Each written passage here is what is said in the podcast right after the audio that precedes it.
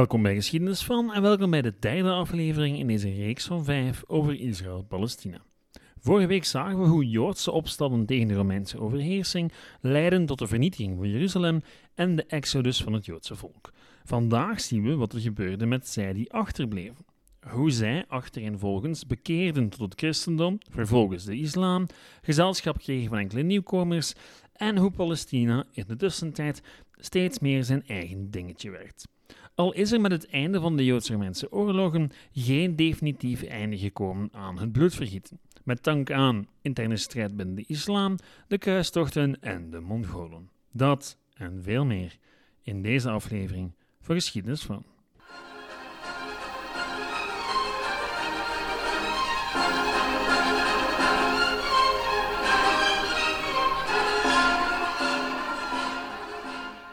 Beginnen doen we vandaag met Jezus. Jezus van Nazareth, u weet wel, die van de Bijbel.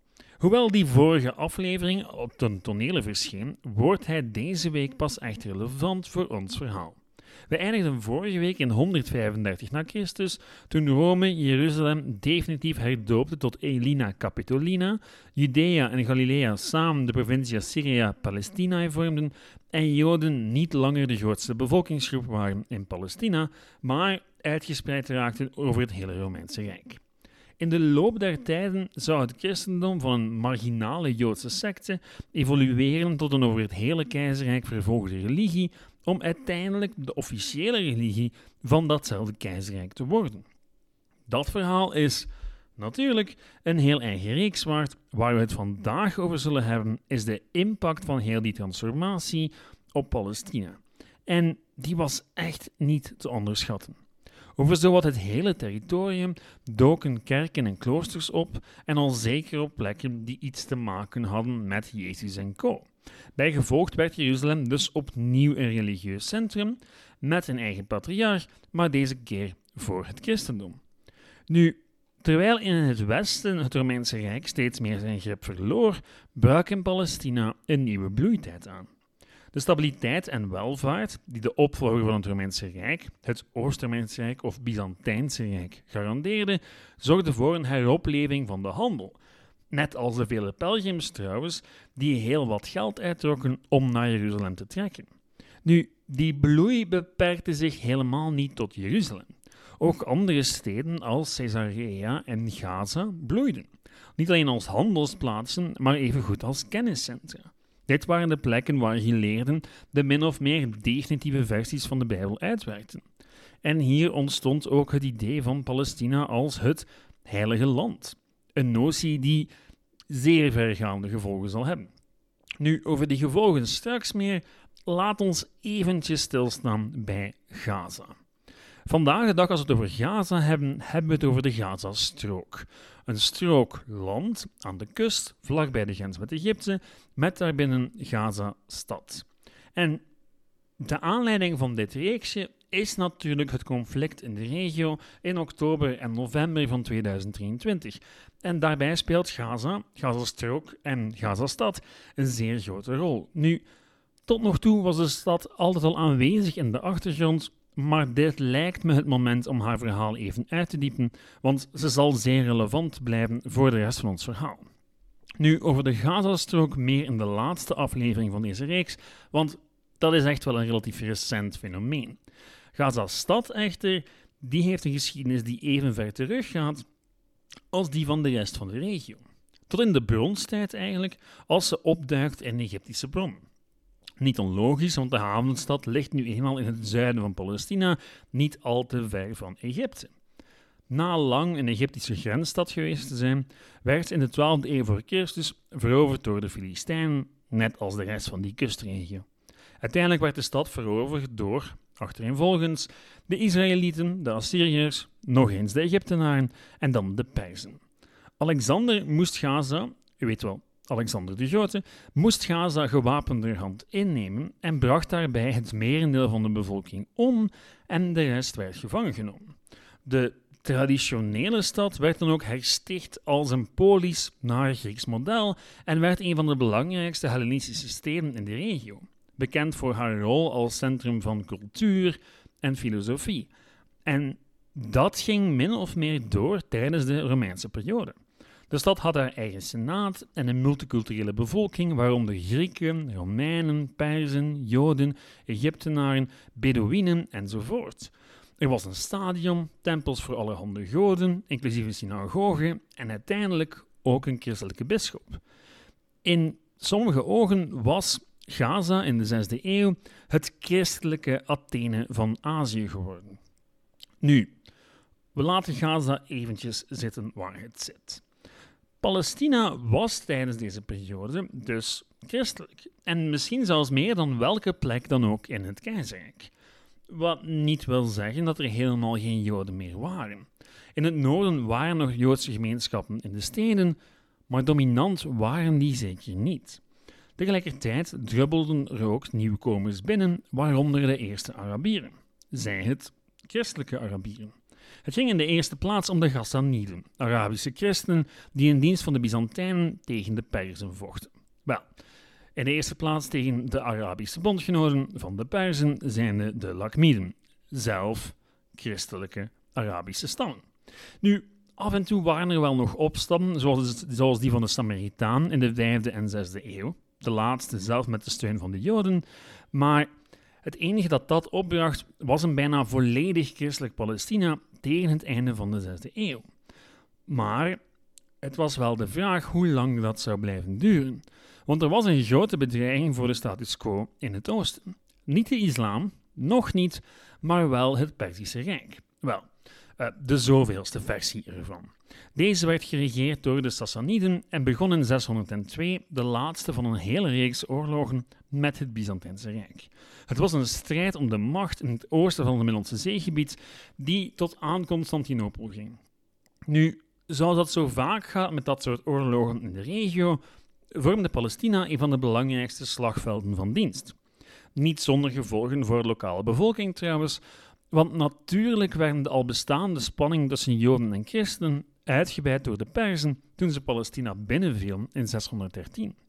De Joden kwamen massaal in opstand in de hoop Jeruzalem terug te krijgen en namen samen met de Perzen zowel Jeruzalem als Caesarea in, vernietigden er alle kerken, richtten een slachting aan onder de christenen en namen alle christelijke relieken, zoals het Heilig Kruis, in beslag. Waarna de Perzen besloten om Jeruzalem toch maar terug aan de christenen te geven. Want ja, dat was nu eenmaal de overgrote meerderheid van de bevolking. Of hoe het Joodse volk in Palestina nog maar eens de speelbal van de grootmachten was. Het mocht toch niet baten en uiteindelijk moesten de Perzen hun meerdere erkennen in het Byzantijnse Rijk.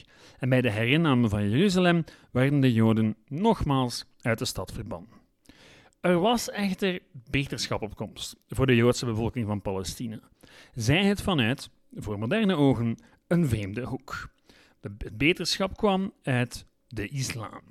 Nu ga ik binnenkort een hele reeks wijden aan de vroege islam, maar qua context krijgt u nu al deze korte samenvatting mee.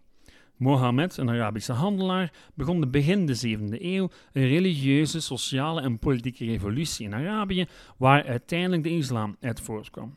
Tegen zijn dood in 632 was zowat heel Arabië onder de politieke controle van Mekka en de opvolgers van Mohammed richtten de blik naar buiten. Eerst enkel met raids, maar dat mondde al snel uit in een veroveringsgolf die het hele Midden-Oosten opslokte. Niet in het minst omdat de twee grote rijken in de regio elkaar volledig hadden uitgeput met hun laatste oorlog. Palestina viel tussen 636 en 640 en vervolgens werd er een nieuwe orde geïnstalleerd. In die nieuwe orde stonden Arabische moslims helemaal bovenaan, gevolgd door bekeerlingen tot de islam, dan de zogenaamde Dimis, christenen en joden, die in de ogen van de moslims, net als zij, volkeren van het boek waren. En van hen werd eigenlijk enkel de betaling van een speciale belasting verwacht.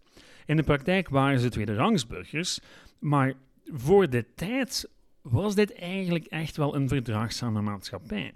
Joden en moslims moesten niet rekenen op dit soort verdraagzaamheid in het christendom. En zeker voor de Joden betekende de verandering van heersend regime een ferme verbetering. Ze mochten Jeruzalem weer in en moesten veel minder beducht zijn voor vervolging dan tevoren. Tijdens de 7e eeuw werd Jeruzalem trouwens ook een heilige plek voor de moslims, en dat dankzij de bouw van twee religieuze structuren, die er vandaag de dag trouwens nog altijd staan: de Al-Aqsa-moskee en de Rotskoepel. De ene is een van de oudste moskees ter wereld en de andere het oudste islamitische gebouw ter wereld. Beide staan trouwens bovenop de Tempelberg, wat tot op de dag van vandaag voor een heleboel spanningen zorgt. Nu, tijdens die eerste eeuwen onder de islam was Palestina een van de vele regio's die onder de kalifen viel. Of die kalief nu in Mekka, Damascus of Bagdad zat. Zo'n kalief was de opvolger van Mohammed. Initieel zowel als religieus leider, maar ook als politiek leider. Het was een soort van samengaan van paus en keizer. Natuurlijk was het niet allemaal pijs en vree, want om de zoveel tijd kwam deze of gene Arabische stam in opstand tegen de kalief en dan volgde een rondje bloedvergieten. Nu, over het algemeen echter kende Palestina een bloeiperiode in de 7e en 8e eeuw. Tegen het einde van de 9e echter begon de stabiliteit van het kalifaat te verwateren en doken er steeds meer onafhankelijke rijkjes op, waaronder eentje in Egypte. En als u een beetje opgelet hebt de voorbije afleveringen, dan weet u al dat dat slecht nieuws was voor de situatie in Palestina.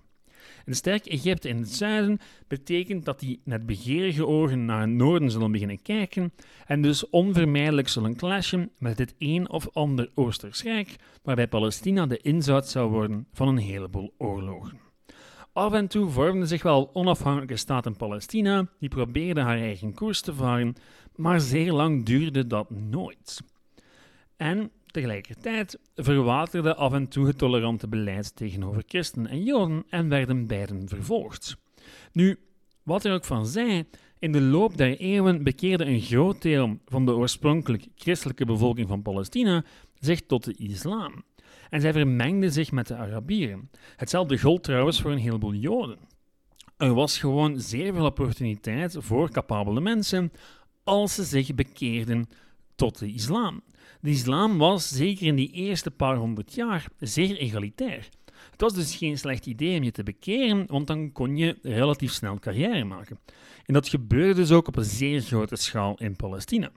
Al bleef er altijd wel een christelijke en joodse minderheid bestaan die getolereerd werd door het regime. Nu, in de 11e eeuw daverde de moslimwereld op zijn grondvesten door de invasies van Turkse stammen uit het oosten.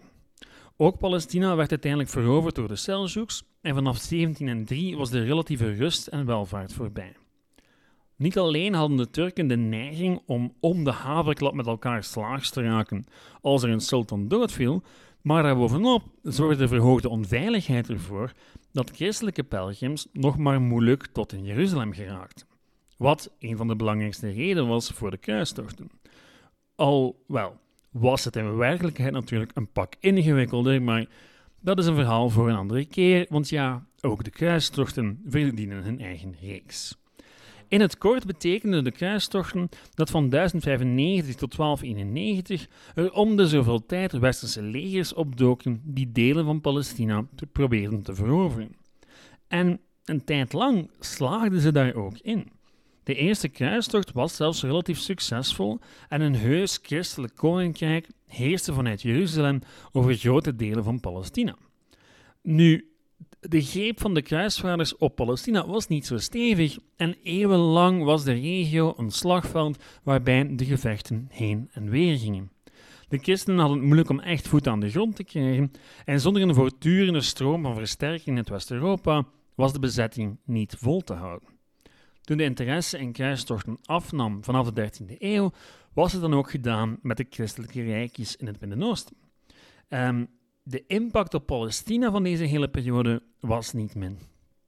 Generaties lang vochten dynastieën zoals de Ayyubiden en de Mameluken tegen de christenen, de Mongolen en, bijna even vaak, tegen elkaar.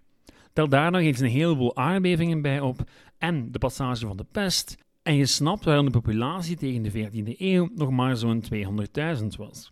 Wat zeer weinig is als je je herinnert dat we het vorige week nog over een bevolking van 2 miljoen zielen hadden.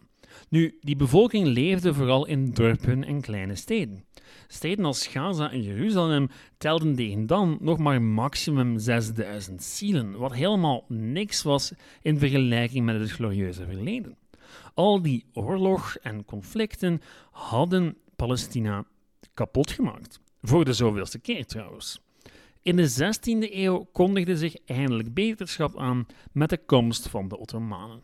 Die Turkse dynastie voegde na 1516 ook Palestina en Egypte toe aan zijn gebieden en werd zo de grootmacht in het oosten van de Middellandse Zee. Niet onbelangrijk, want dat betekende dat voor het eerst sinds lang Palestina niet meer vastzat tussen twee verschillende rijken. Het Ottomaanse Rijk hanteerde echter eeuwenlang een nogal gedecentraliseerd beleid, waarbij men de boel vaak de boel liet. Lokale dynastieën grepen de macht en deden grotendeels waar ze zin in hadden. Het betekende ook dat verschillende bevolkingsgroepen min of meer over zichzelf heersten. Daar zou pas in de 19e eeuw echt verandering in komen, trouwens met alle gevolgen van dien voor Palestina. Als zouden de ontwikkelingen in Europa en elders in de wereld ook hun rol spelen. Want dit verhaal staat helemaal niet los van dingen zoals de verlichting of Europees nationalisme. Nu goed, laat ons eerst nog even een blik werpen op de centrale vraag van dit reeksje en hoe dicht we eigenlijk al zijn bij een antwoord. De vraag was: waarom delen twee volkeren, Israëli's en Palestijn, die zo fundamenteel verschillend lijken van elkaar, hetzelfde land en zijn ze er allebei evenzeer van overtuigd dat ze de rechtmatige eigenaars zijn? Wel, vorige week kregen we vooral een antwoord op het deeltje betreffende de Israëli's. Zij vereenzelvigen zich met het Joodse volk uit de Bijbel, maar ook uit de geschiedenis, en kunnen zich dan ook beroepen op een geschiedenis in Palestina die duizenden jaren teruggaat, maar tot een abrupt einde komt met de Joods-Romeinse oorlogen, als de meerderheid van de Joodse bevolking vlucht naar andere delen van Europa en de wereld. De hedendaagse Palestijn komt dan weer voort uit de mengeling van allerhande bevolkingsgroepen. Zij die achterbleven na 135 na Christus, Romeinen, Arabische stammen die zich vestigden na de veroveringen, Grieken, Bedouinen, Christenen, Turken en zo zijn er nog wel meer.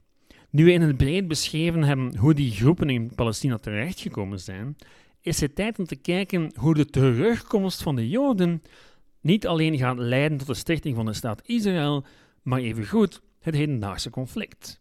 Maar dat is voor volgende week. Want wij zijn weer aan een rotvaart door een heleboel geschiedenis geraast. Te snel waarschijnlijk, maar in de laatste twee afleveringen van dit reeksje moeten we nog een heleboel watertjes doorzwemmen en een groot deel van de inhoud van deze aflevering komt in latere reeksen, zoals die over de islam en over de kruistochten, zeker nog uitgebreider aan bod. Maar, mocht u niet in staat zijn om daarop te wachten, kan ik u volgende boeken aanbevelen. Voor het ontstaan van de islam is er In the Shadow of the Sword, The Birth of Islam and the Rise of the Global Arab Empire door Tom Holland. En wat betreft de kruistochten kan ik u in de eerste plaats het fantastische The Crusade Through Arab Eyes aanraden van Amin Malouf. Echt een topwerk, een zeer boeiend perspectief, namelijk het perspectief van de inwoners van Palestina, van de Arabiërs, van de moslims. Um, fantastisch boek, heeft me echt de ogen geopend. Topwerk. Meer informatie over het Ottomaanse Rijk vindt u natuurlijk in het reeksje over de geschiedenis van Turkije. Goed, volgende keer brengen we het verhaal een pak dichter bij vandaag en duiken we dus de 19e eeuw binnen, al werpen we eerst nog eventjes een blik in de achteruitkijkspiegel om te kijken hoe het de Joden in Europa en elders is vergaan na de val van Jeruzalem in 70 na Christus. Vervolgens zien we hoe ideeën als nationalisme impact zullen hebben op zowel de Joden in Palestina en elders, als de Palestijnen zelf. En natuurlijk ook hoe het Westen zich zal moeien en alles nog een pak erger zal maken dan het al was. Dat en meer volgende week. Rest me enkel nog u te bedanken voor het luisteren. Met vragen en suggesties kan u zoals altijd terecht op geschiedenisvan.outlook.be, de website geschiedenisvan.be of de Facebookgroep Geschiedenis van. Ciao!